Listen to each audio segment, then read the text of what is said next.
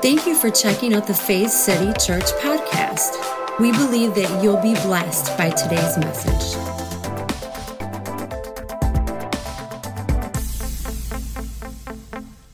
Good to see those of you that uh, weathered the weather. Again, I want to thank you all for uh, for coming, and uh, Pastor Andrew and the whole team here for allowing me to do this. This is fun stuff. I I don't always get to go to a lot of places that I can just kind of uh, unload some of this stuff. Uh, even though now people are reading it all around the country, I get literally emails every day uh, from people, and uh, it's always encouraging. Uh, I've had a few ugly ones, but that's normal too. People calling me an apostate and a heretic and and everything else. So I was like, okay, all right. So uh, even though in the New Testament the only people they ever called uh, heresy was those who did not believe that Jesus came in the flesh. Uh, that's actually the only New Testament heresy. Do y'all realize that? I mean, the only thing actually really called heresy in the Bible, because if you didn't believe that Jesus was God in the flesh, there's no reason to be a Christian. I mean, the incarnation is actually, uh, to me, uh, if there is uh, a few beliefs that are uh, immovable, uh, that is one of them.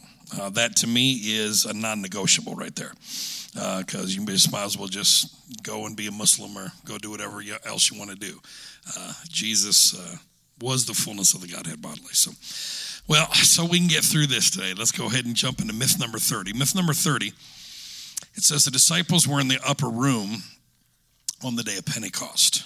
Now, man, if, if you were raised like me, I mean, still to this day, even preachers that I know that I'm good friends with, in the middle of a sermon, they'll get preaching and they'll still say this, even though they don't even necessarily believe it because we've sat and we've had discussions about it. Uh, but there's whole ministries called upper room ministries. I mean, you know, I grew up singing hearing the song, you know, they were in an upper chamber, they were all in one accord.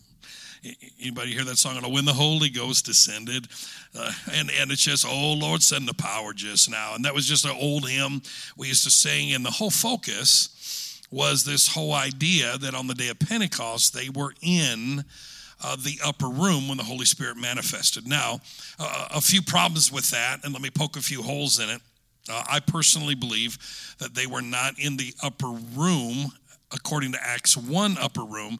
They may have been in a chamber of the temple because around the temple courts there was all kinds of rooms. That was that was the, there was pools so that they could be baptized.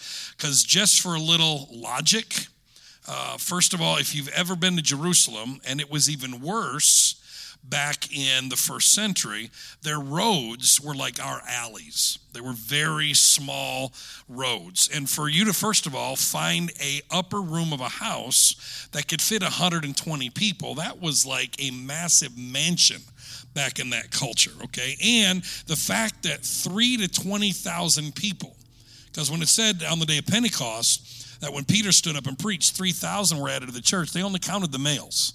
So that was 3,000 men. It didn't account for the children and wives that actually heard the gospel also.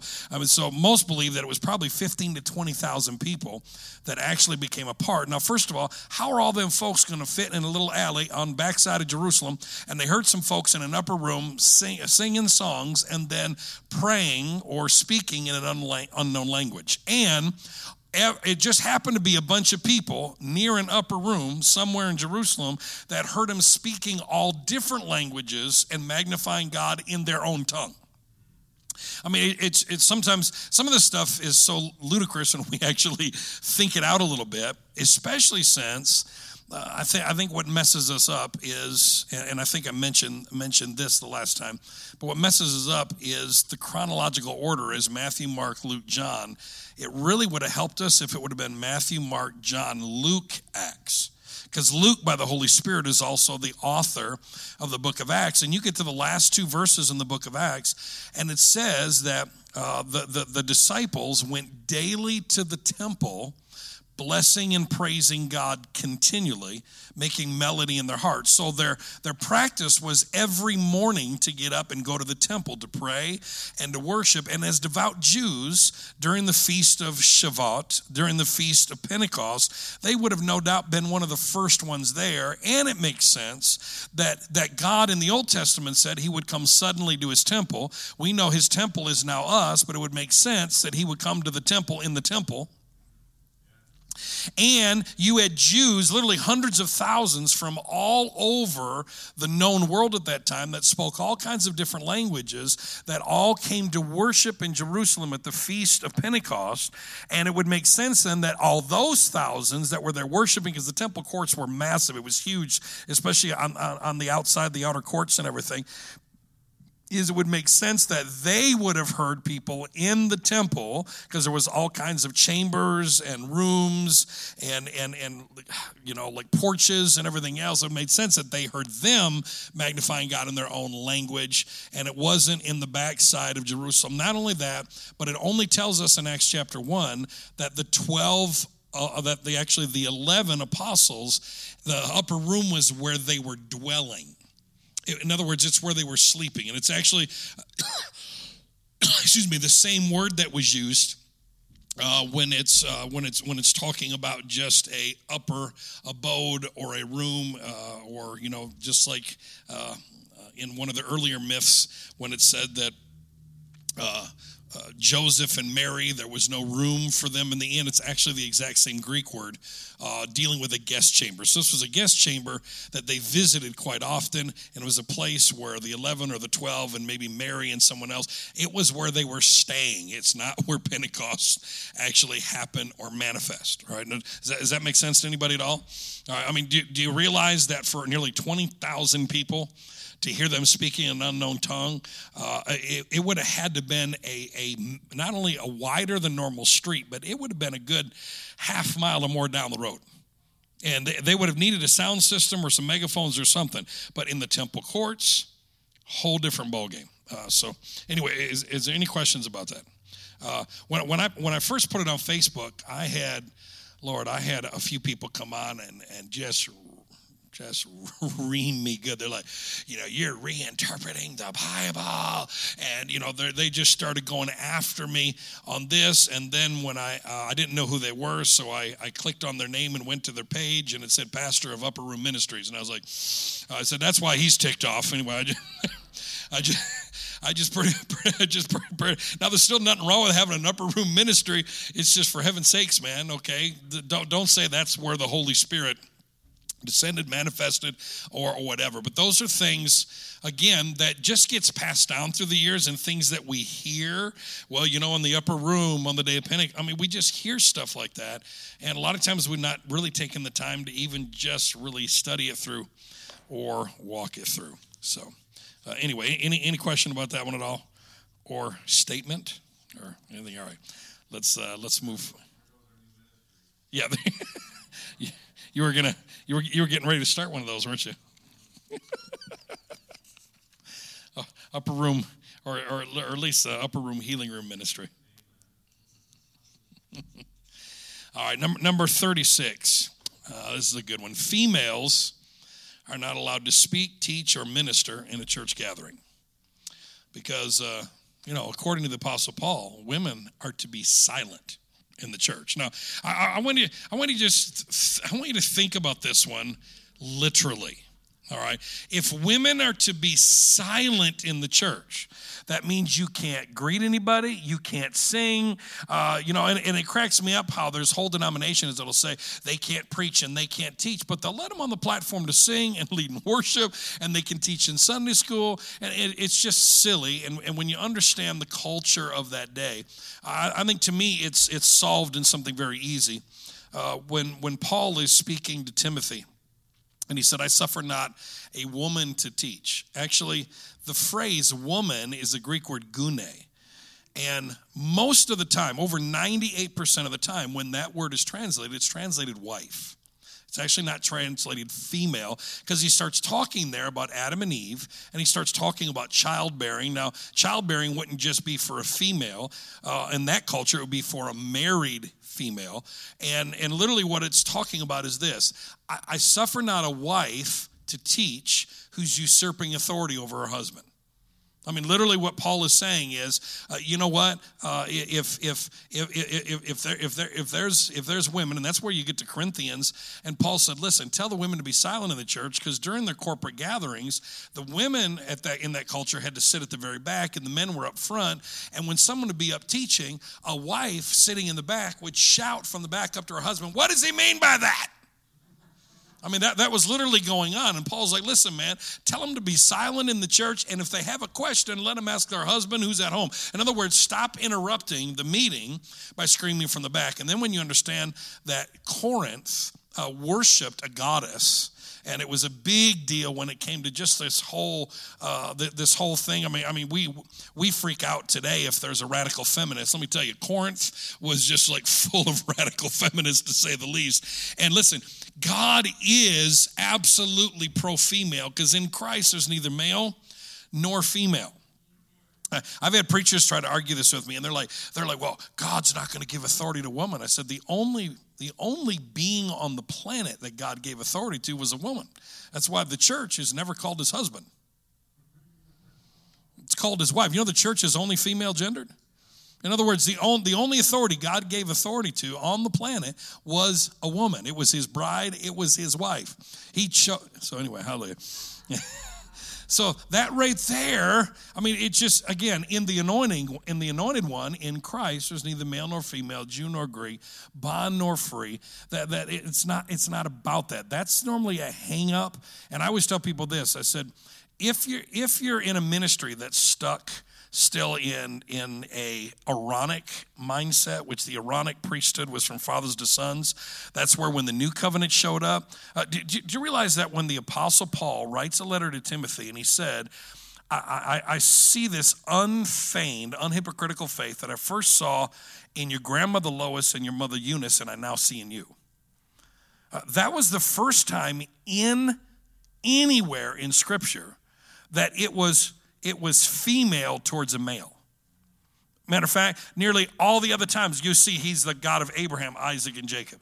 It was always male because it was an Aaronic priesthood and mentality. But now we're in a Melchizedek priesthood, which is a new covenant. And God says it's neither male nor female. And guess what? Mama can impart to you too.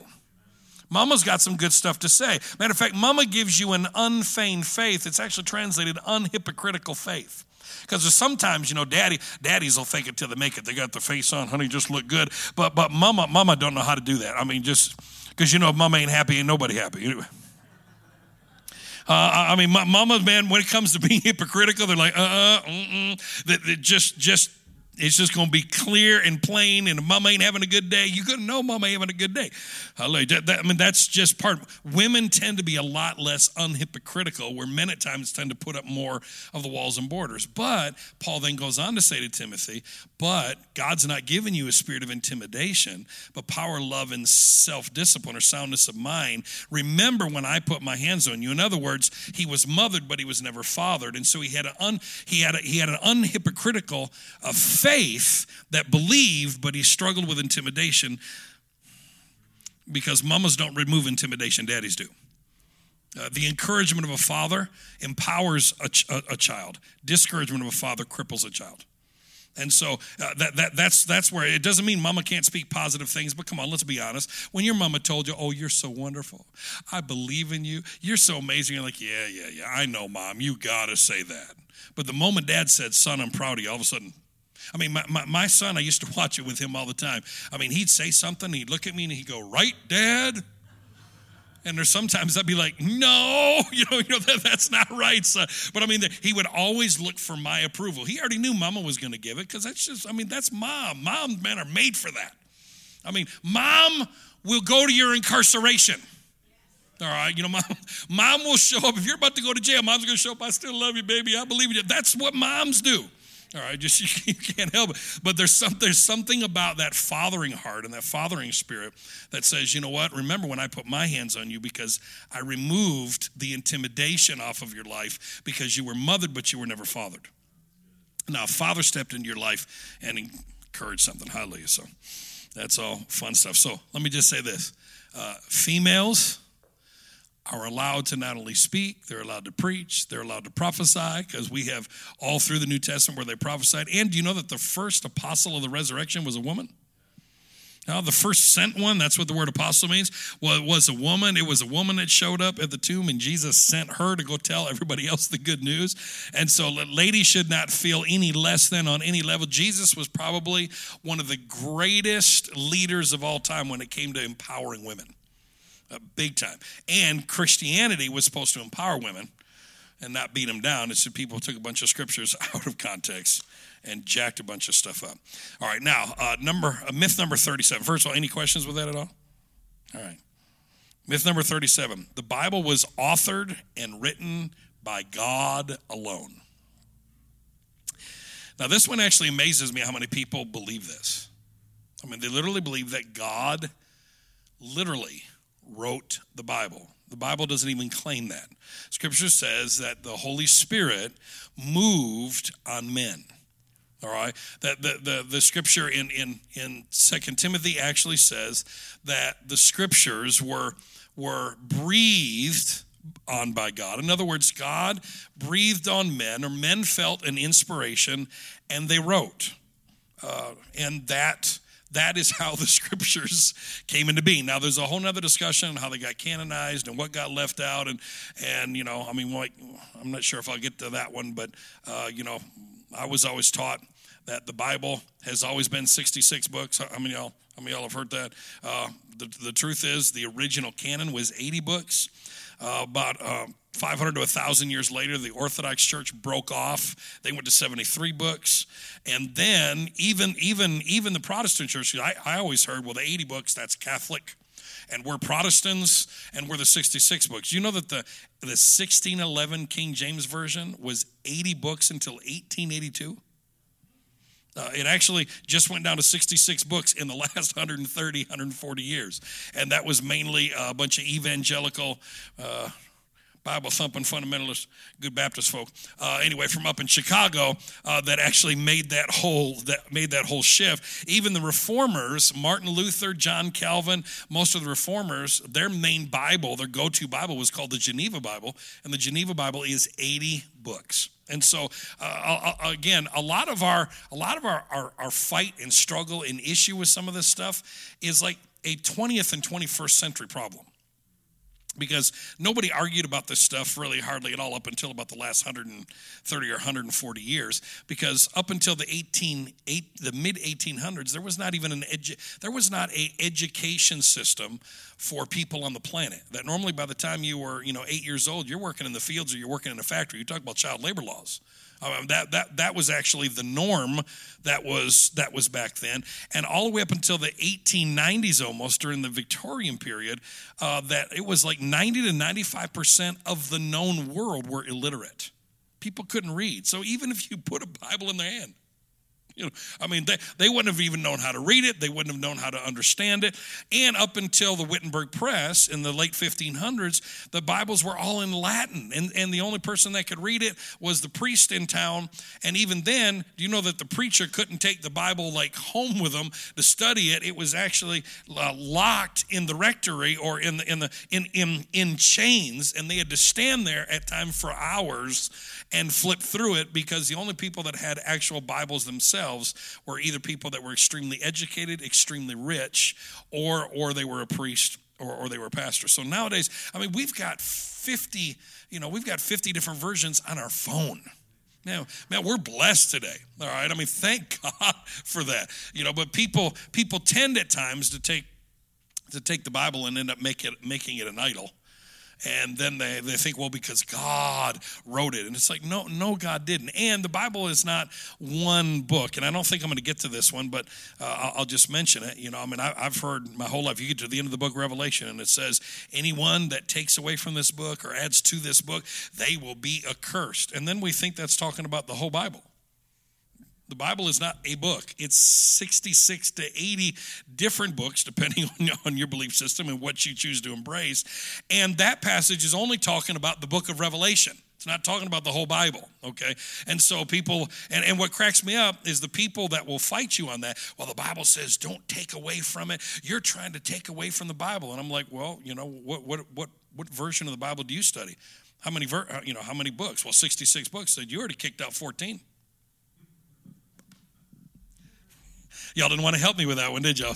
It's like you already got rid of 14, and so you know, you, it's amazing how we'll like we'll like bust on somebody for something. And it's like, wait a minute, you already did the exact same thing because if you study a little bit of church history, you'll find out where a lot of this comes from. And I, I, just encourage you. It's actually very interesting to find out like the canonization process and how they labored. I mean, I mean, the the the, the Bible that we understand today was widely accepted by around the year 200 or so, but it was not fully what is called canonized, which means it was bishops and theologians and teachers and pastors that gathered together for months on end.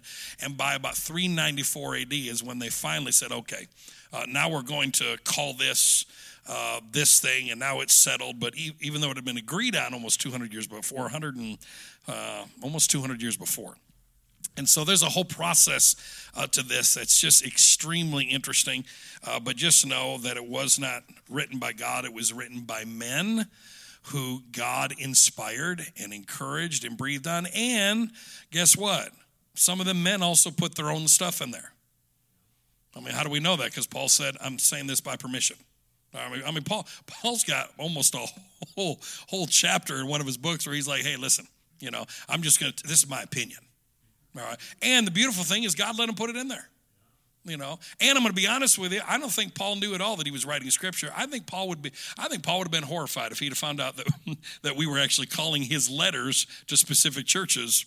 Anyway, uh, scripture today, even though I don't think there's anything wrong with it. Uh, I just don't think that was ever the original desire or meaning of it. And so there, there's just a lot of things. Um, you know, Pastor Andrew and I, we've talked about this uh, quite a bit. Uh, much of much of the American church, uh, many times, are more Biblians than they are Christians.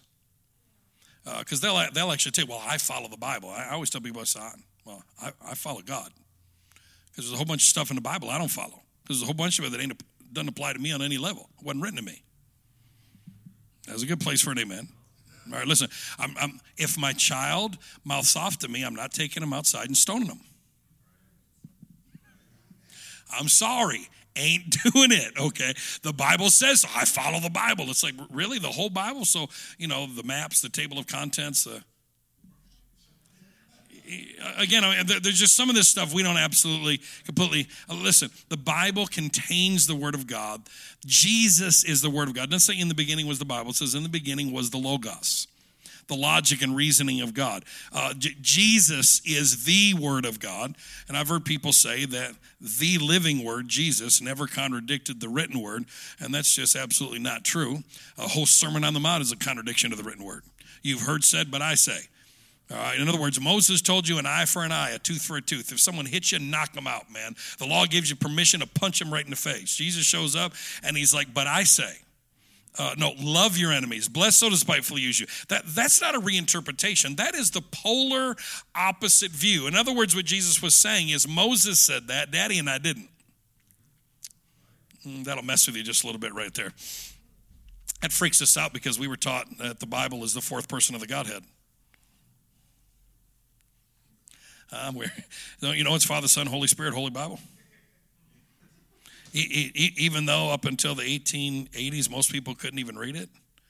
And so, you know, I, I guess God was okay for the first almost 1900 years, just sending all them poor, ignorant souls to fry for all of eternity because, you know, you couldn't read to figure it out anyway. Come on, think about that just for a minute. I mean, it doesn't, it not only does it not make any sense, it's literally ludicrous. I mean, it would, it, uh, anyway, hallelujah. Lord have mercy. I mean, can you imagine God? I mean, you stand before God and say, man, uh, I didn't know I couldn't read. Too bad. yeah, that's justice. Anyway, that, the, the punishment fits the crime. You were dumb You never had a teacher teach you how to read. Sorry, dude. Anyway, you go fry. Listen, I, I, I just, I'm just glad that God, that Jesus is the judge and not us. I'm glad that He gets to make these decisions and not us. I'm, I'm, I'm glad, and I mentioned this, I think, the first week. I'm glad that there's at least some scripture in the Bible. Uh, there's no scripture that says your last breath is your last chance. Did you know that? You know that there's nowhere in the Bible does it say your last breath is your last opportunity to hear the gospel and believe. But there's actually scripture that says when Jesus uh, Jesus died, he went into the grave, went into Sheol, went into Hades, went into hell, and he preached to the wicked the gospel. That means they had a chance post mortem to hear the good news. Woo! Thank God for that. Now, am, I going to make that a doctrine? No, because I don't know. All I do know is there's scripture for it. There's no scripture for the other. So I, am just going to hope uh, that some of your family Listen, you know how many people I run into and they didn't receive Jesus till they were 60 years old and their mom and dad were already dead? And after they received Jesus and heard some of this, they start freaking out because they're thinking, my mom and dad never accepted Jesus, man. They're just frying right now. And I mean, it terrifies people. It terrifies people uh, rather than realize, hey, you know, maybe, maybe, maybe they have an opportunity to stand before all encompassing love and believe. But I also leave room in my theology for people to flip them off. Come on and, and say, forget you. We don't know. That's, that's, that's the beauty of all this is certainty. Do you know that I'm convinced that certainty is a sin. We get so consumed and we have to be certain about everything. Well, then there's no faith. Uh, we walk by faith, not by sight. You know what that means? We're all walking around in the dark, bumping into stuff. Come on, think about it. We, our whole life of faith is a walk in the dark because you walk by faith, not by sight. We're, we're, we're heading towards the light, but a lot of times we're, I, I, I think it's uh, in Acts 17 in the King James uh, on Mars Hill. It actually says that Paul stood up and he started preaching, and he said that men feel after God. I mean, that, that's, a, that's a phrase that jumped out at me years ago. Men that feel after God. In other words, you're just, you're walking along and you're, you're you're you're feeling after God. It's like you bump into something. Okay, I'm not supposed to go that way, and then you go this way, and it, it's part of a walk of faith. Is it's not an issue of being certain about stuff. It's an issue of allowing God to constantly lead you and direct you. Anyway, hallelujah. Take you where you need to be. And uh, if if we have it all figured out, we're Him. And if we're Him, then there's no reason for us to need Him. That's why I'm, I'm the older I, I'm getting, I'm, I'm okay with mystery. Uh, when I was younger, there was no mystery. Bless God, the Holy Spirit shows you things to come. There's no mystery. God wants to reveal it to you. You're just lazy. You don't want to figure it out. You don't, you don't want to study it. And then the older you get, and you're like, man, there's a lot of things that are a mystery to me. I have, I've had, I've had friends who love Jesus with all their heart, called to ministry. All of a sudden, just die out of the blue in a car accident, couldn't see any purpose in it, or or have a friend who who you know their their child is born with Down syndrome, and I, I you know I, I mean, we, we there's stuff that happens in life, man. I don't know. You know, I mean, it's easy. It, the old cliches of, well, there was sin or there's a curse, it just don't do it no more. I'm sorry. You know, there's some things we just don't know, and we just have to trust. We just have to trust. Uh, myth number 38 this is a little bit of a loaded one. There is a world leader who is called the Antichrist in the Bible. Uh, many of us have heard this either in church, a sci fi movie, a horror flick, or a book that we read. The Antichrist is coming. Or, like many of us have been told, he's been alive for the last 60 years at least, and any minute it's about to jump on the scene. And he was he was and end time teachers have called the Antichrist everyone from Hitler to Mussolini to Saddam Hussein to President Reagan, Clinton, Bush, Obama, and Chelsea's mama. as well as some Spanish prince in Europe. And now all the craze is that it's Islam and some leader who will rise from that religion. And many teachers have taken scriptures from Daniel, Isaiah, Zechariah, and Second Thessalonians to prove the coming of an Antichrist person and it isn't found at all in the book of Revelation. The only time the phrase Antichrist is found in Scripture is in John's epistles. Did y'all know that? The only time the phrase. 1 John 2 Children, it is the last hour, and just as you heard that Antichrist is coming. Even now, many Antichrists have appeared. From this we know that it is the last hour. They went out from us, but we're not really us. For had they been with us, they would have remained with us, but they went out so that it would be shown that they are not of us. But you have an, an anointing from the Holy One and you all know I've written to you because you do not know the truth, but because you do know it, and because no lie is of the truth. Who is the liar but the one who denies that Jesus is the Christ? This is the Antichrist, the one who denies the Father and the Son. And in the original Greek language, uh, this word the is a definite article and it's not found in the original text. It's literally just translated Antichrist. The only other time is Second John 7 For many deceivers have gone out into the world, those who do not acknowledge Jesus Christ as coming in the flesh. This is the deceiver and antichrist. That actually nowhere in the scriptures is an individual called the antichrist. And anytime someone wants to argue that with me, I'm, I'm like, listen, just go do a little word study just look up the phrase Antichrist and then go, you can go to Bible Hub. That's why I encourage people to go to BibleHub.com. Super easy. The word Bible, H U B.com, put in those verses, click Greek, and you'll see right there, it'll line it all right up what words are actually in the original text and ones that actually aren't. I mean, it, it, it's pretty easy way to even study and look that up. There is not anyone called the Antichrist period. Now, the man of sin that Second Thessalonians talks about that sets himself up as God in the temple, the Greek word there for temple is naos. And naos is not talking about the temple in Jerusalem. It's only talking about your physical body. Know you not, know you not that you are the temple. Uh, the, the man of sin is an old mindset, an old way of thinking. But historically, uh, many also believe that the man that set himself up as God in the temple was a man by the name of John Levi, who he claimed to be the Christ. And he's the one that started the whole rebellion of the war that lasted from 67 to 70 AD. And it was he that actually encouraged all the priesthood and the Jews to actually set the fire to the temple. It wasn't the Romans that actually set the fire to the temple, it was actually a man by the name of John Levi. This is recorded historically. Okay. And so it, it's amazing how we've just heard things. We're like that this this antichrist that's coming, and everybody's afraid of the antichrist. Everybody's afraid of the mark of the beast and the six six six. Man, I I, I remember here a few years ago the, the the first time there was like some company in Switzerland that started putting the computer chips in people's wrists so they could go in, check in and out of work. And now a lot of a lot of people in Europe, it, it's the next technology. The next technology is rather than you having to carry a credit card or just stuff because we already got computer chips that that we carry with us uh, in our wrist and our head because you realize that it doesn't say in your wrist and in your head. It says on the wrist and on the head. And actually when you when you actually realize in the first century what that was talking about the mark of the beast was nero and you could not buy or sell without the mark of the beast.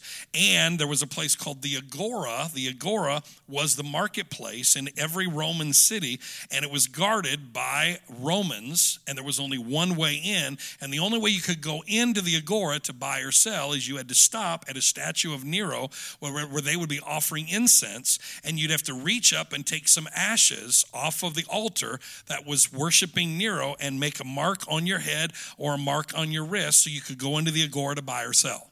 All right. This doesn't have anything to do with the computer chip. It doesn't have anything to do with the tattoo. Because the truth is, according to the book of Revelation, chapter 3, you and I, uh, or Revelation 2, we have the mark of God on our forehead. Matter of fact, do you know that a mark on the wrist and the forehead had more to do with Passover than it actually did a mark of the beast? Do you know that actually when they went to Passover, they actually put mark, they actually put blood on the wrist, they put blood on their forehead. That that all through all through the Passover, there's all this stuff about wrist and forehead like crazy. That's actually positive stuff.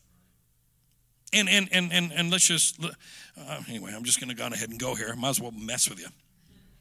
Uh, if, if, if we believe that a computer chip, if it's the whole world that will not be able to buy or sell unless you have a computer chip, 60% of the known world does not have electricity and running water. 60%. This is a first world problem. Okay? And who's going to go to Peru up in the Andes Mountains where there have been tribes who've been trading squash for 4,000 years? And try to explain to them who don't know what electricity is, try to explain to them that before they can trade squash, you're going to cut their wrist or their forehead and insert something into it. Listen, you're going to have some spears and arrows flying at you. All right. And who's going to run all the wiring all the way up to those places? Listen, some of this, some of this, it's it's just it's we've been watching too much of the sci-fi channel. It's, it's, it's science fiction, man. Listen, matter of fact, I mean, I put on Facebook uh, when they put out the computer chip, I said, I'll be one of the first in, well, I'll be the second in line because first generation stuff messes up. So I don't, I'm not gonna, I'm not, I don't, I don't buy anything first generation because normally they perfected it by at least the second or the third. So I'll maybe wait a few months. And when you, when the second generation comes out, listen, man, if a computer chip sitting in my wrist is gonna get me through the airport quicker, I'm all in. I'm not afraid of technology. It's the next technology. Whether you like it or not, 30 years from now, nobody's going to be fighting and arguing about this, not even discussing it. Because there were people 30 years ago that actually said actually said credit cards were the mark of the beast. 30 years before that, it was it, it was actually social security numbers. You that oh, it's numbers. That's the mark of the beast. You're taking a number for it. I mean, just all this, it's it's so silly and it's just conspiracy theories. All right? I mean, we, we, if we would just use a little bit of logic, and we'd actually think this stuff through all the way to the end, it just doesn't work all over the world. And especially when you understand that in the first century, John was writing to people that knew exactly what he was talking about. Nero was called the beast by everybody, and the number of his name totaled in, in Greek 666, in Latin 616. Uh, and that's why some translations actually uh, say the number of the beast is 616. So, you know, that was a, a Grand Rapids area code. Uh, but anyway. Everybody living on the western side of the state is Antichrist. But, it's, it's, but, but regardless, uh, either 616 or 666 actually still added up to Nero, okay? I mean, he was literally called by his own people a beast. I mean, I mean, he killed his own family. I mean, the guy was like horrible dude. I mean, he was pitiful.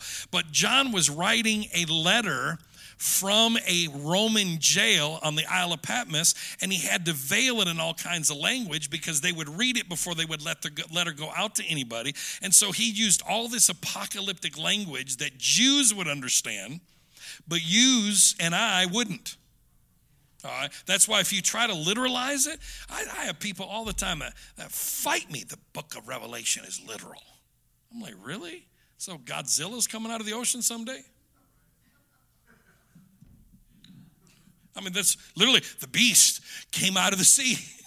or or or or the beast that came out of the earth. I mean, man, there's going to be an earthquake, and all of a sudden there's you know there's there's Hydra down there, or or you know what's one of the ones that fought Godzilla, Mothra, or anyway.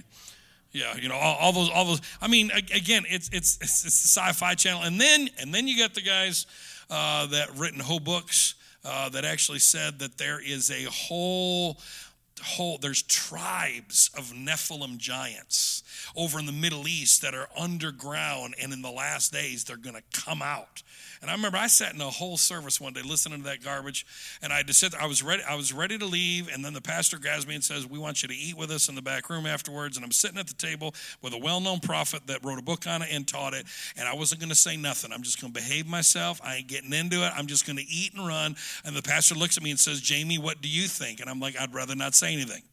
And finally, they're like, "No, we really want to know what you think." I said, "Well, I'm just curious. Why? Why would we care?" And they said, What do you mean? I said, Well, if there's been a whole, if there's been thousands of giants living underground for thousands of years, and they come out, so what? They'll be blind as a bat. We just shoot them. I mean, if all of a sudden they come out in the light and they could have see Jack, man, they've been living underground. But, but you see that that's like too logical. No, you know, it's like wait, don't actually use your brain when you're talking to Christians. All right. I mean, it's like for heaven's sakes, man. It's it's it's it's all it's all myth. I mean, it's a bunch of baloney. And you don't think they would have been found by now?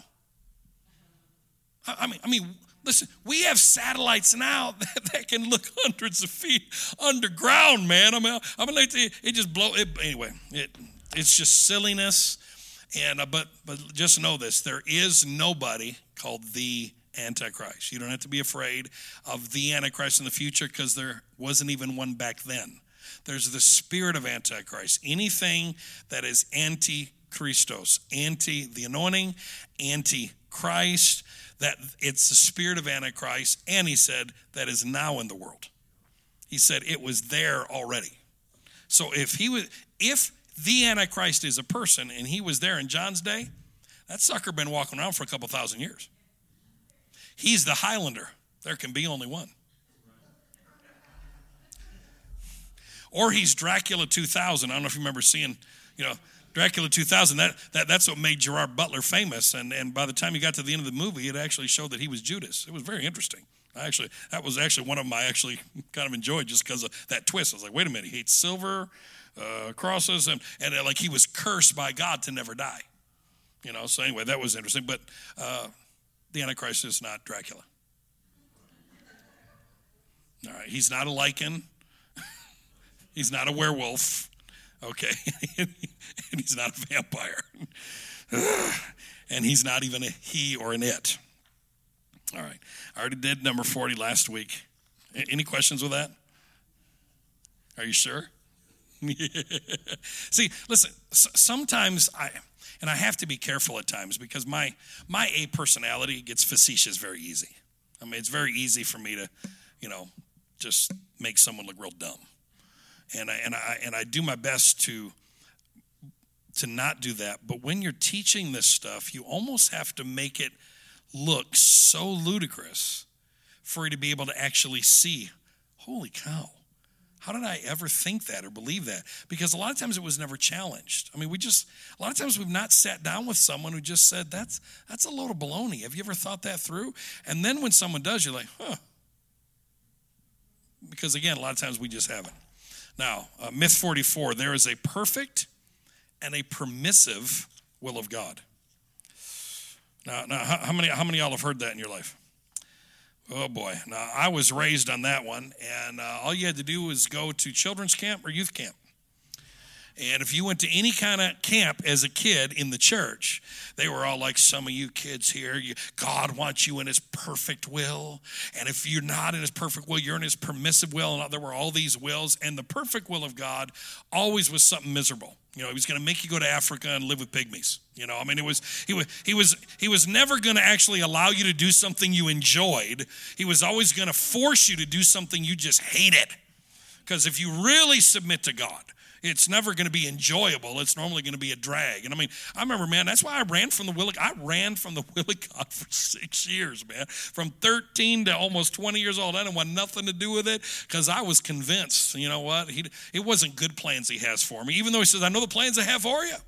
They're good thoughts, good plans to give you hope. No, no, no. There was no good plans. His will was not good, even though that's what Paul said, good, acceptable, and perfect. But, but no, it was, there's the perfect will, and that's when you're following exactly the will of God.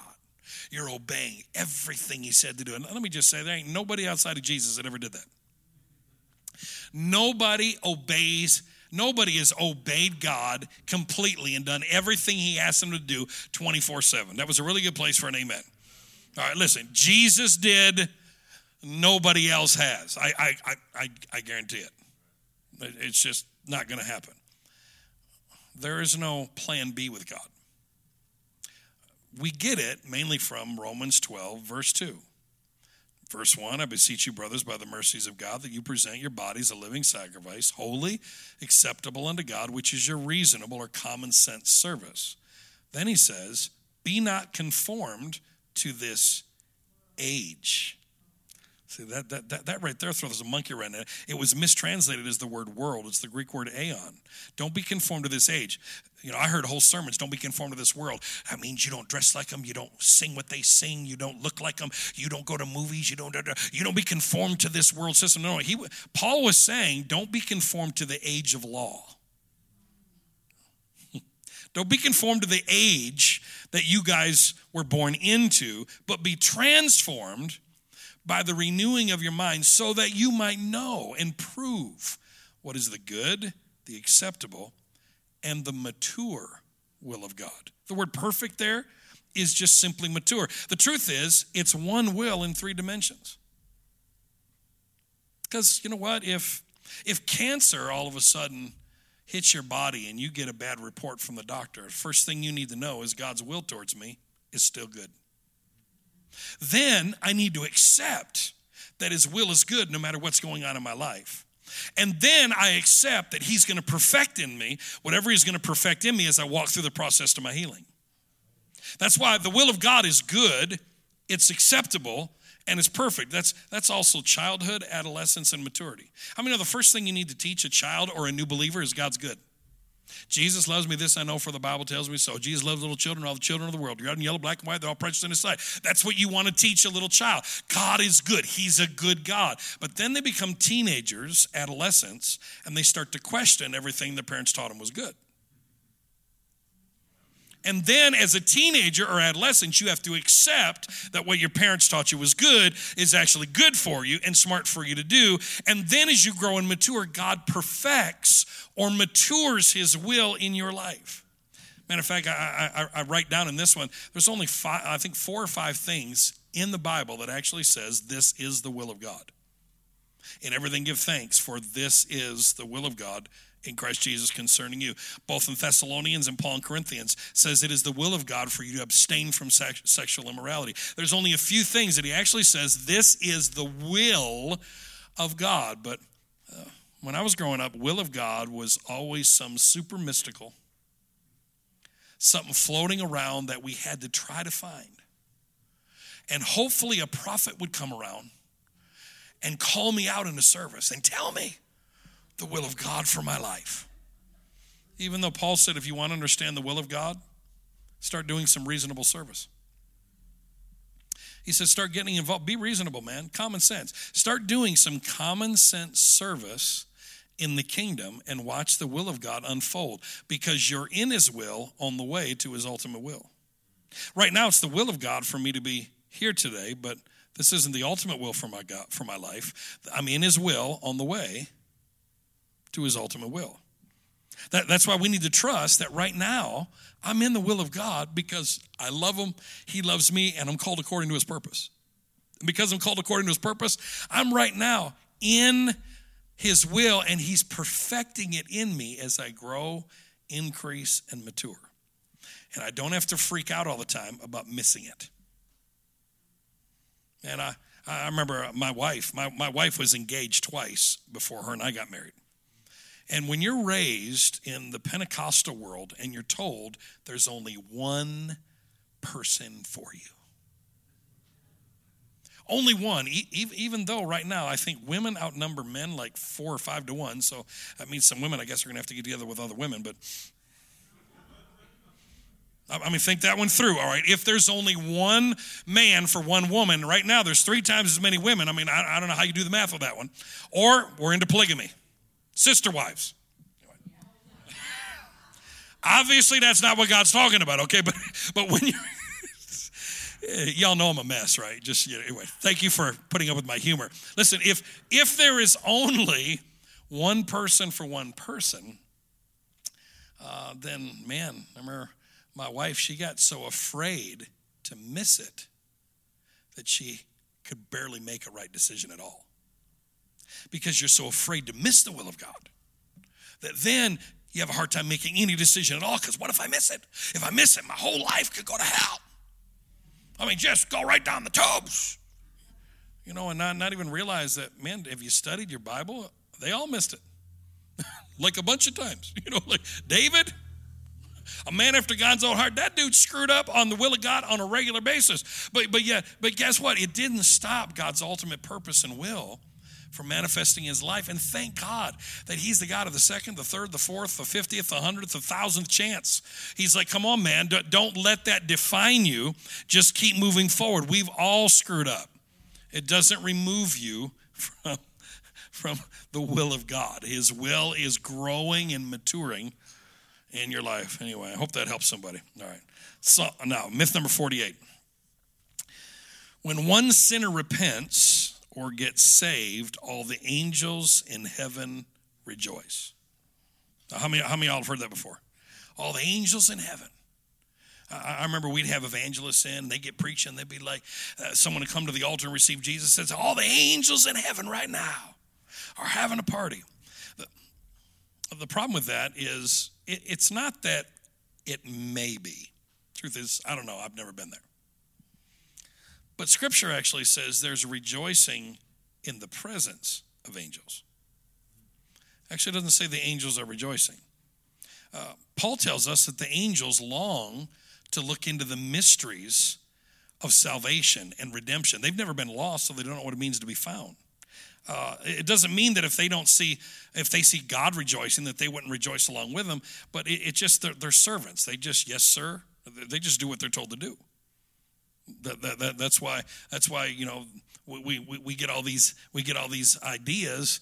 Uh, you know, angels were not made in the image and likeness of God. Um, that is why my first myth, uh, Lucifer, is not the devil, uh, because there's no way that the devil was an angel, because we're not told anywhere that angels have free will. Uh, matter of fact, they weren't made in the image and likeness of God. If you if you want Isaiah 14 uh, to mean somebody, it would make a whole lot more sense. It would be Adam because it said that he said in his heart, "I will ascend and be like God." An angel could never think they could be like God. Angels were not created in the image and likeness of God. If they were in the image and likeness of God, God would have never needed to create us because he needed a family that was like him. Angels were not made to be like that. That's why angels are not married nor given in marriage. That's why angels are not having babies because they don't have reproductive organs. Sorry, I mean, that's where you can sit and get in a fight about Nephilim all day long. the sons of God lay with the sons of women. That was the sons of Seth. That was still the, the, the, the, the seed that, that went forth compared to all the sons, of, sons and daughters of Cain. We, we, we, we, we get, again, it's mythology. I mean, man, just, just open up a good Greek book. Read about the Titans. You're going to be like, woo, I think that's in the Bible. I'm telling you, so much, so much of the things we've been taught comes from Plato and Socrates and comes from more Greek dualism uh, than it actually does the Hebrew scriptures. And so we, we get all of these mythical ideas uh, about a lot of the stuff that's just, I mean, it's, it, it, it's just stuff that's not, not true. Now, uh, we are told this in the book of Zephaniah The Lord your God in the midst of you is mighty, he will save, bring salvation. He will rejoice over you with joy. He, the Lord, will joy over you with shouting. Now, that word joy is the Hebrew word gil, which means to leap up and spin uncontrollably with great emotion. It says God does it. It lets me know that he's not just some old dude sitting on a throne with a big long white beard.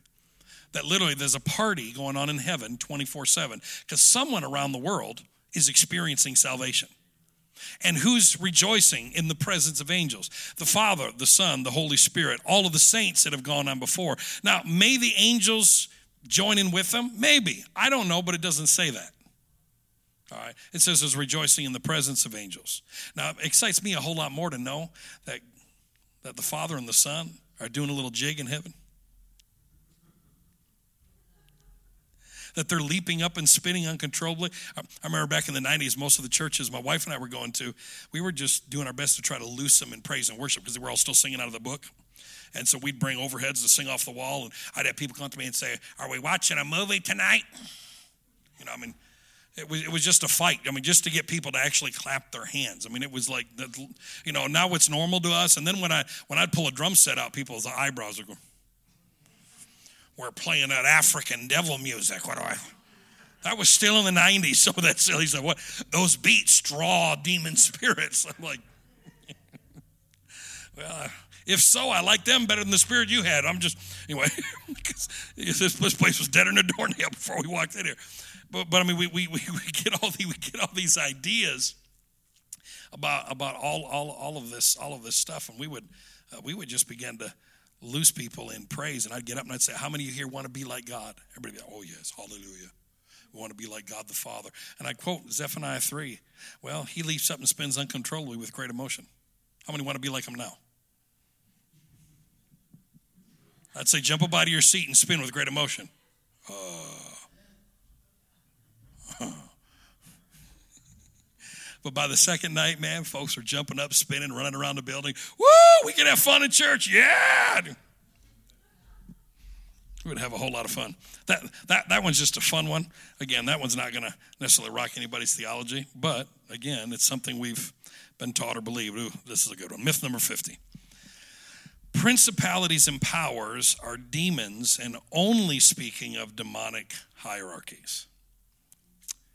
I, I remember back in the 90s, I sat in a whole Saturday seminar where they broke down Ephesians chapter 6 where Paul said that we wrestle not against flesh and blood, but principalities, powers, rulers of wickedness in high places, and, and all of these other things. And they broke down there were general demons and colonel demons and captain demons and, and sergeants and corporals and imps. Like, like, like the devil was really that organized.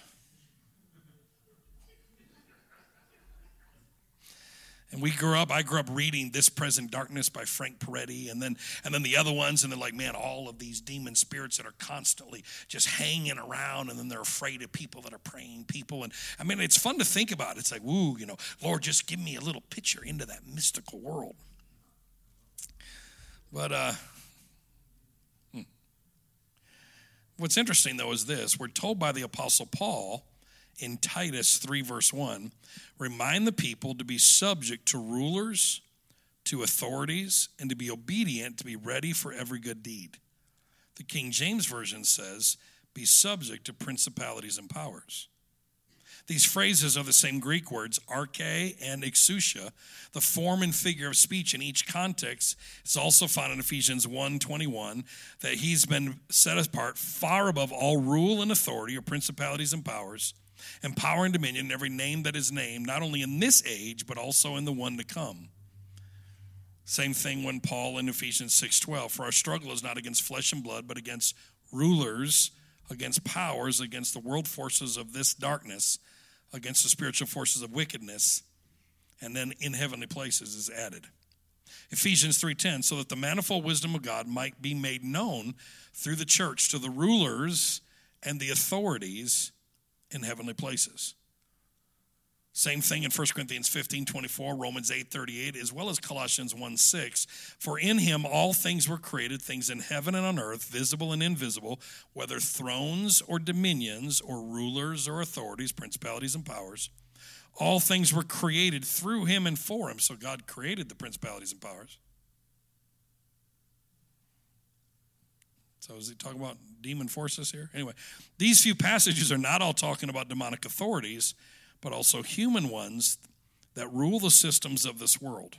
We're told in 1 Corinthians 2 8, the wisdom which none of the rulers of this age understood, for had they understood it, they would not have crucified the Lord of glory. The same word, principality and power. Now, watch this. Demon spirits knew who Jesus was. Jesus we know, Paul we know, who are you? When Jesus would walk up to someone demonized, they would say, Son of man or Son of God, have you come to torment us before our time? They knew exactly who Jesus was. So the principalities and powers that crucified the Lord obviously were not demons because they knew who he was. And these principalities and powers, it actually says that if they would have known who he was, they wouldn't have crucified him. So, who's this talking about? Do, do you know that principalities and powers are, are still uh, functional today? Jesus spoiled principalities and powers. That was dealing with the whole law system. Uh, but all you got to do is drive downtown to any city and you pull up to the city building, and it's called a principality. Literally to this day, called a principality. The principalities and powers that crucified the Lord were not demons, it was Caiaphas, which was the religious ruling thought patterns. It was also, on top of it, uh, it was uh, uh, Herod, which was the economic system of that day. And then you had Rome and you had Pilate, which was the political system of that day. Principalities and powers are thought patterns. That, that is why Paul said, uh, Paul said, the weapons of our warfare are not carnal. They're mighty through God to the pulling down of strongholds, the casting down of imaginations, image nations, image nations, any nations that are producing an image. Image nations, nations, rulers, and squatters. Imaginations, condemnations, denominations. I mean, you know, any nation that is a ruling thought pattern in our brains. And he said, and we take every thought captive. So the principle, the, the whole idea of this was ruling thought patterns. Now, does that mean that these ruling uh, uh, entities cannot be demonically influenced? Of course they can. Absolutely. Our, our, I'm not saying that there's not any kind of demon powers either. Uh, but Ephesians 6 is not talking about general demons, colonel demons. You can say amen or oh me. All right, l- l- listen. Sometimes we've gotten so demon conscious because we think how you defeat the darkness is you scream at it. You defeat darkness by just simply turning on the light. Just turn on the light, man. You want to get rid of the darkness? You don't scream at darkness, you just turn on the light. The light deals with darkness. And, and I'm convinced that a lot of the church continues to re empower disempowered spirits by acknowledging them. That's why Paul said, We give no place to the devil. He said, We're not ignorant of the devil's devices. Noemata is the Greek word, which is translated mind games. Uh, that's, all, that's all he's got is mind games. Principalities and powers are not near the stuff that we thought they were. And I encourage you to read through that whole thing in my book. Now, uh, number 51, and we're winding down.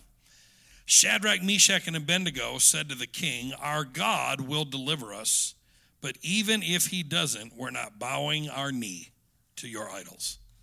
Uh, this one, I remember I preached this all the way back in the 90s. Uh, because depending on what translation of the Bible, uh, like the King James in this one actually has it uh, more towards the original Hebrew language.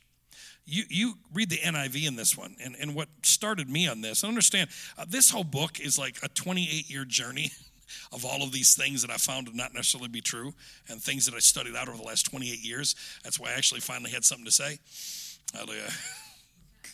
Because it takes it takes a lot of years to study, a lot of times for some of this stuff. But we've used this passage as an excuse for unbelief. If you remember the story, Shadrach, Meshach, and Abednego, uh, they're standing before the king, and the king tells everybody, when you hear this music, you bow.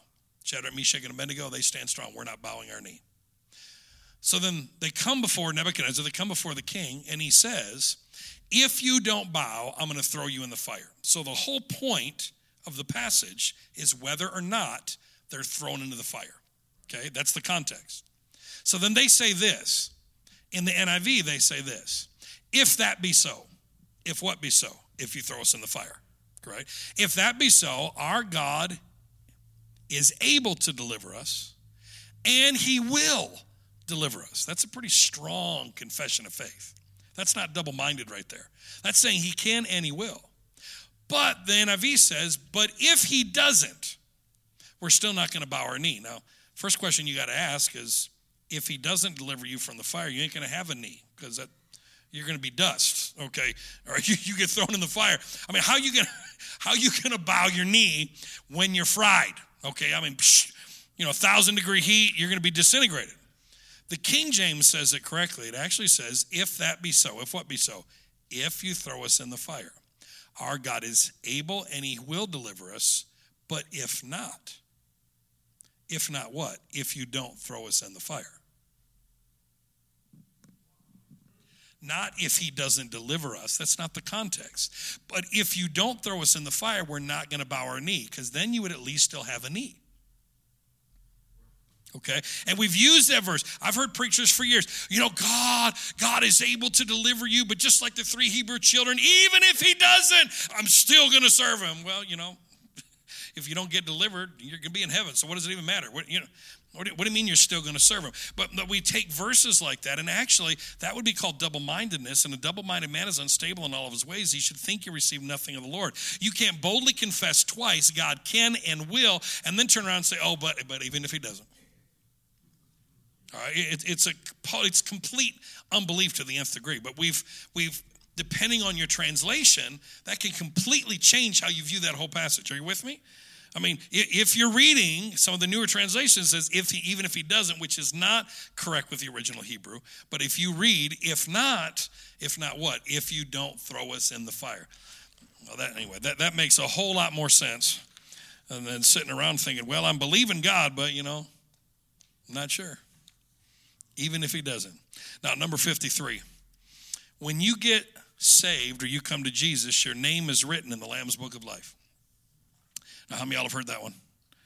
Man, I, I, I remember every time we every time we'd have revival meetings, if someone would come down to the altar and pray a prayer, the evangelist would say, Now that you've received Jesus, your names have been written in the Lamb's book of life. And then one day I got challenged because I happened to make that statement, and someone said to me, You know, uh, where exactly do you get that in the Bible? And then when I began to study it, what I began to find is every time Lamb's Book of Life is actually talked about, it actually says that their names were written for the foundation of the world, not when they prayed a prayer. And uh,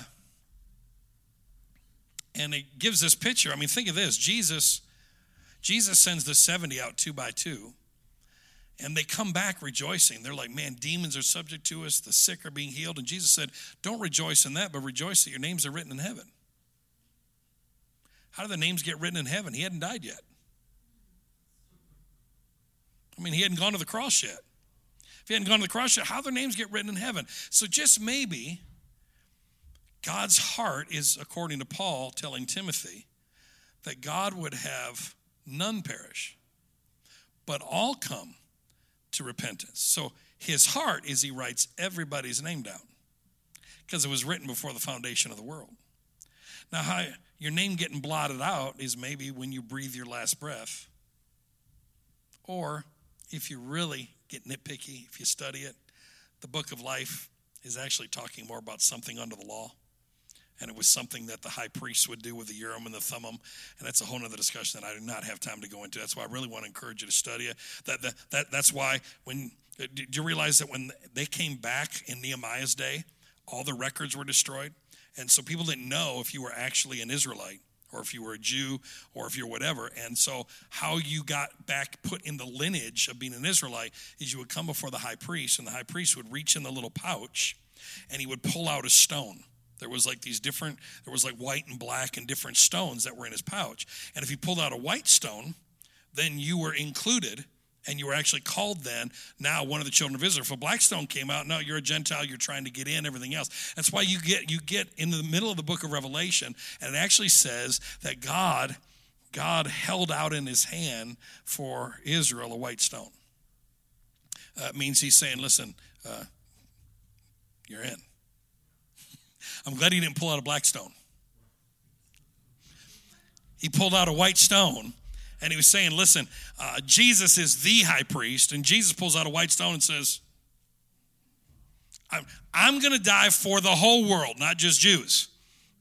My, my heart is to include all, all of humanity, but your name doesn't get down, written down because you prayed a prayer.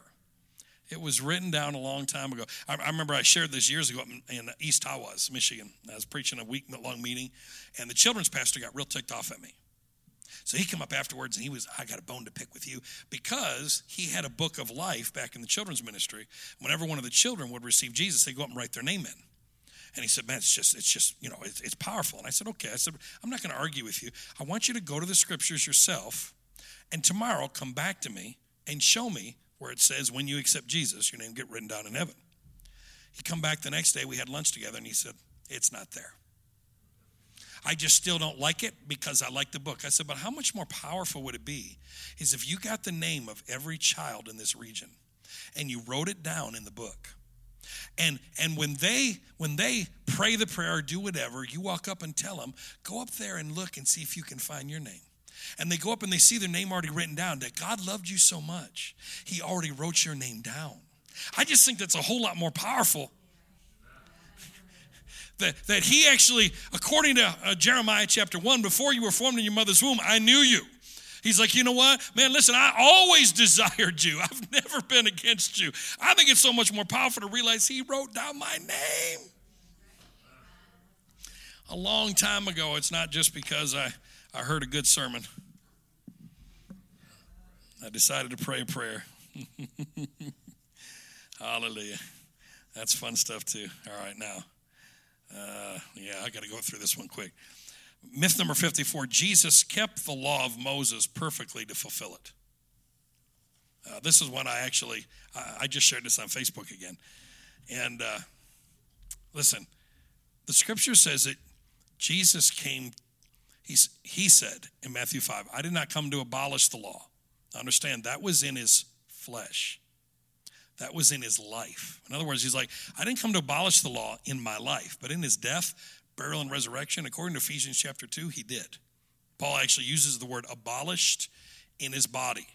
All right completely brought it to an end. That's what the word fulfill, bring it to an end. He said, I did not come to abolish the law, I came to fulfill it. And Pastor Andrew's got some fun stuff on that, on, on what a what a what a rabbi would say. But the part of it that, that, that I want you to see that I, that I believe is also extremely, uh, extremely important is Jesus was born under the law, but nowhere does it say he had to keep the law to fulfill the law. Matter of fact, Paul said this to Timothy the law is not for the righteous, but for the wicked.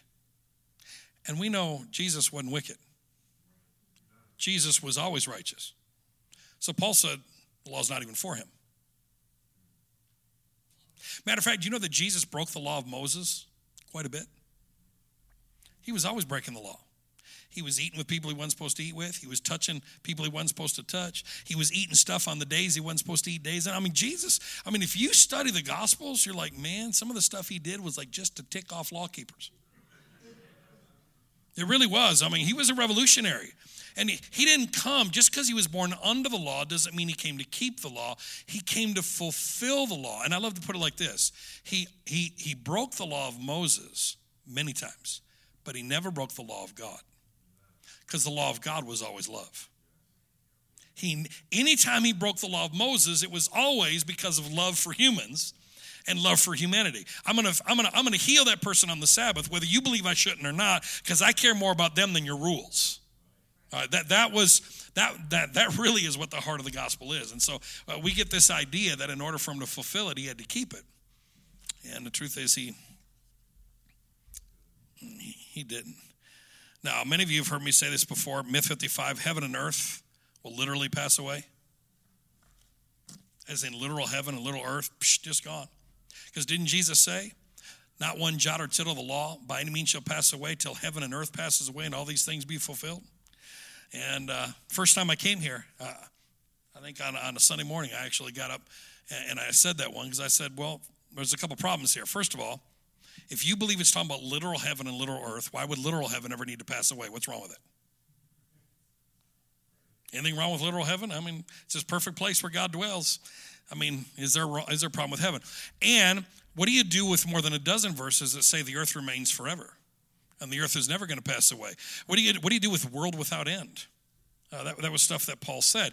It's because to a first century Second Temple Jew, heaven and earth was talking about the temple in Jerusalem.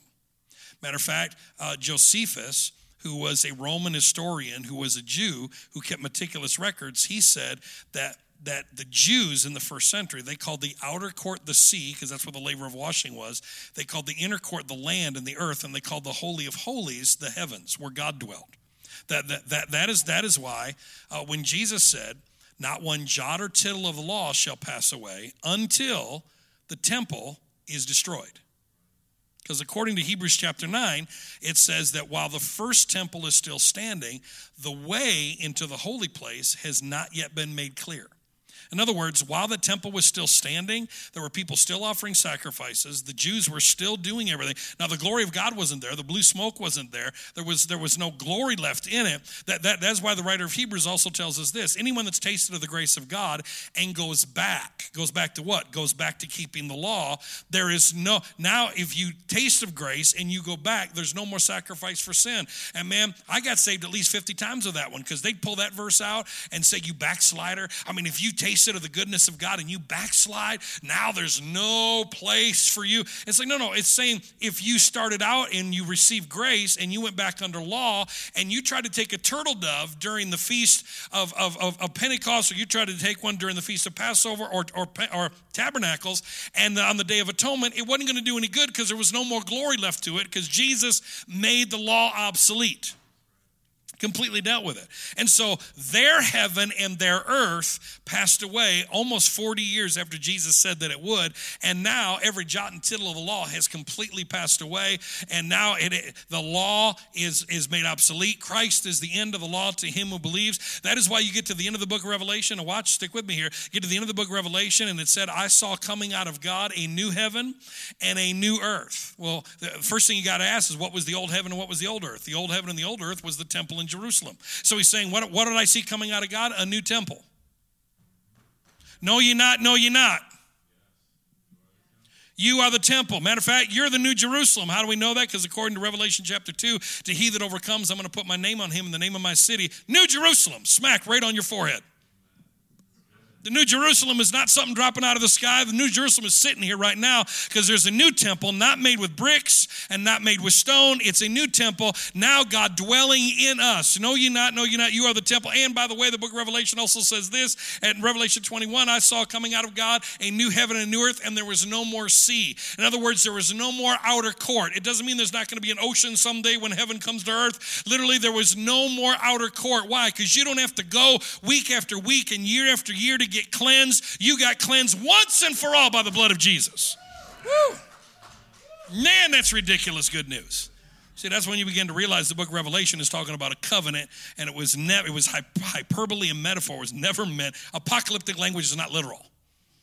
All right, it's not it's not some 1500 mile wide and 1500 mile high city dropping out of the sky someday. A 1500 mile high city is in the stratosphere. What is the purpose of that? What is this? The Jetsons?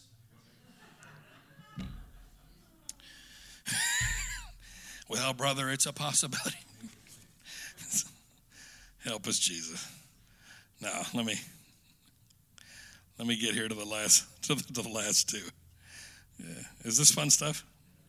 I'm having fun at least. I encourage you to read Myth 61. I don't have time to go into it. It's talking about the Ten Commandments. You know what it's actually called? The Ten Commandments is not the ten hanging in the courtroom or the ten we're, we're called. The only thing in actually the Bible called the Ten Commandments, you know, includes uh, uh, thou shalt not cook a kid goat in its mother's milk. Not even sure what to do with that one. Three times a year, all your men children should go appear before the Lord, Passover, Pentecost, and Tabernacles. That's actually called the Ten Commandments, which would not apply to any of us in this room because, first of all, there's no temple in Jerusalem anymore. And who's got the money to take all of the boys and men in their house over to Israel three times a year? Anyway. You shall, not, you shall not offer the blood of my sacrifice with leaven. you redeem every firstborn of your sons and flocks. Anyway, that's the one about cooking a, a goat in its mother's milk. That one is the one that gets me all the time. But anyway, you have to look that one up. Uh, non alcoholic grape juice is always what the church drank at communion. Listen, do you, do you realize that non alcoholic grape juice wasn't even invented till the late 1800s by a man named Thomas Welch? who Welch's literally, uh, who, who was a Methodist elder. And, and, and because the church was trying to get people to stop getting drunk, they decided to. It's true. I mean, I mean, what, what, what, what, in the, what in the world do you do with Paul in the Corinthian church rebuking him because he said, listen, man, some of you are showing up to the love feast early, eating all the food, drinking all the wine, and getting drunk. That wasn't grape juice. Anyway. Last time I checked, I ain't never got drunk on grape juice.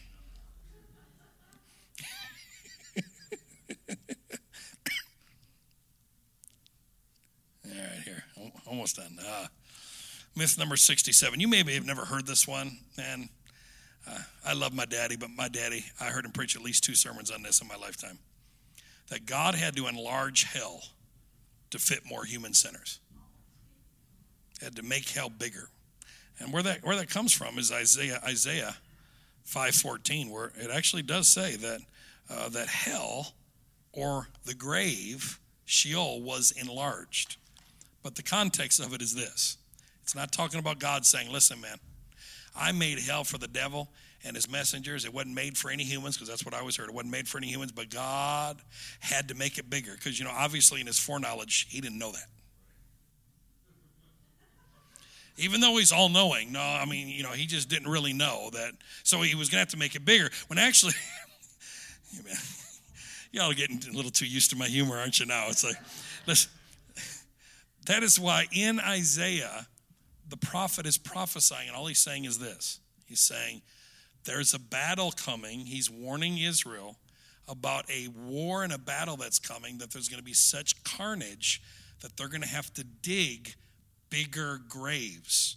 And the word for grave is Sheol, and it got translated as hell when it's just in other words all he's saying is you're going to have to dig some bigger bigger pits to drop some more bodies in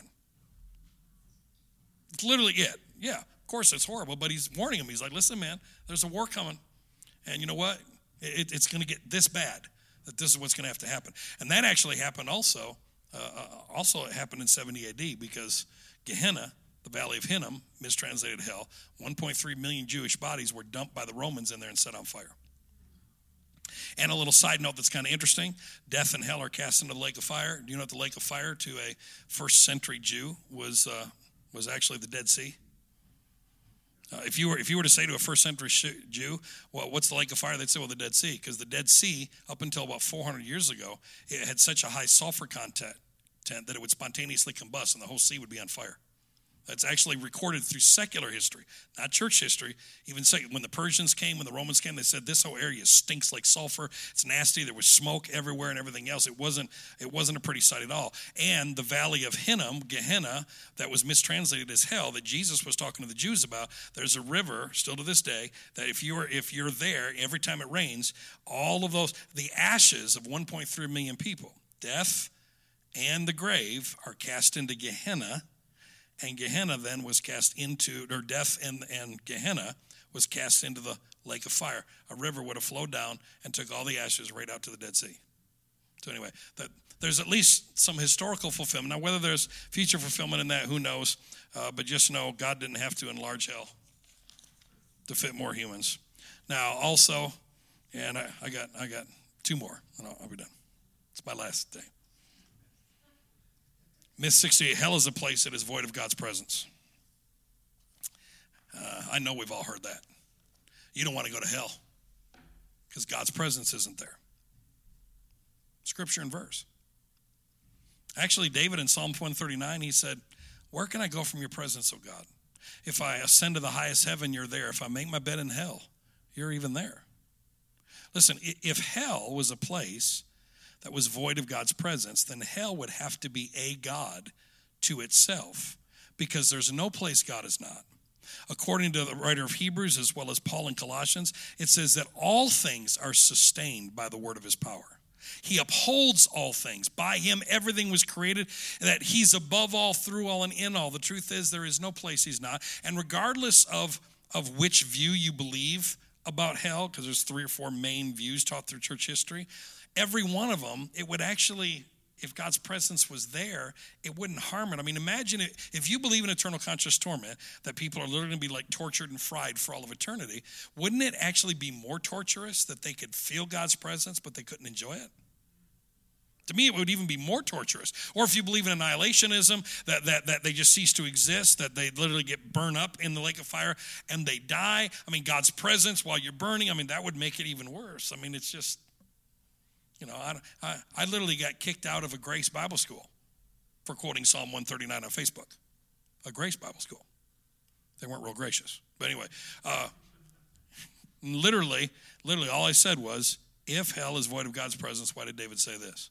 It's, it's ridiculous to think there's any place God is not. That was a really good place for an amen. It's not, it's not void of his presence at all. Now, last one, and this one I never put on Facebook. I saved it to the last. God doesn't send anyone to the, God doesn't send anyone to hell; they send themselves. Boy, that's the one we all use. Because whenever we're talking to our friends and family about Jesus, and we start talking to them about a loving, good Father, they say to us, "But what about hell? What what about God frying people for all of eternity? That doesn't seem too loving." And we say, "Oh well, God doesn't do that." You do that. In other words, because you didn't choose to serve him, you send yourself to hell. He doesn't send you to hell. You send yourself because that's us trying to make daddy look better. But the truth is, there's no scripture or verse There is no verse anywhere in the Bible that says anyone sends themselves anywhere. Matter of fact, Jesus has the keys of death and hell. So no one goes in or out without Jesus. If he has the keys, you can't go in or out without his permission. And if you want to take the book of Revelation literally, there's a passage in Revelation, I think Revelation 14, that says that they would be cast into a fire where they would burn day and night in the presence of God and his angels. Which, you know, I don't believe that's literal. It's another discussion. But but if you believe that, then there's no verse that says you send yourself there. It just doesn't happen. Um, the truth is, the afterlife is up to God, not us.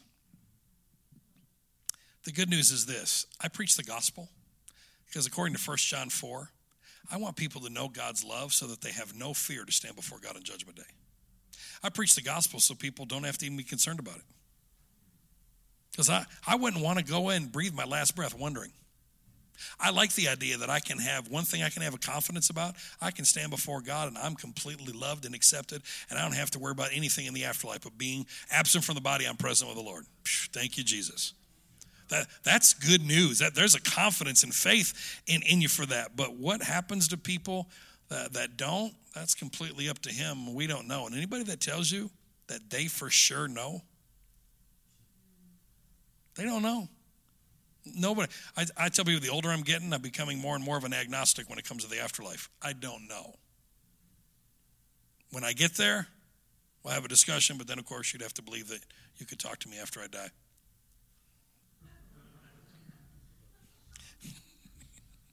which, which, by, which, by the way, is not necromancy, because uh, just because you shed your mortal body doesn't mean you're dead. You're actually more alive than you've ever been.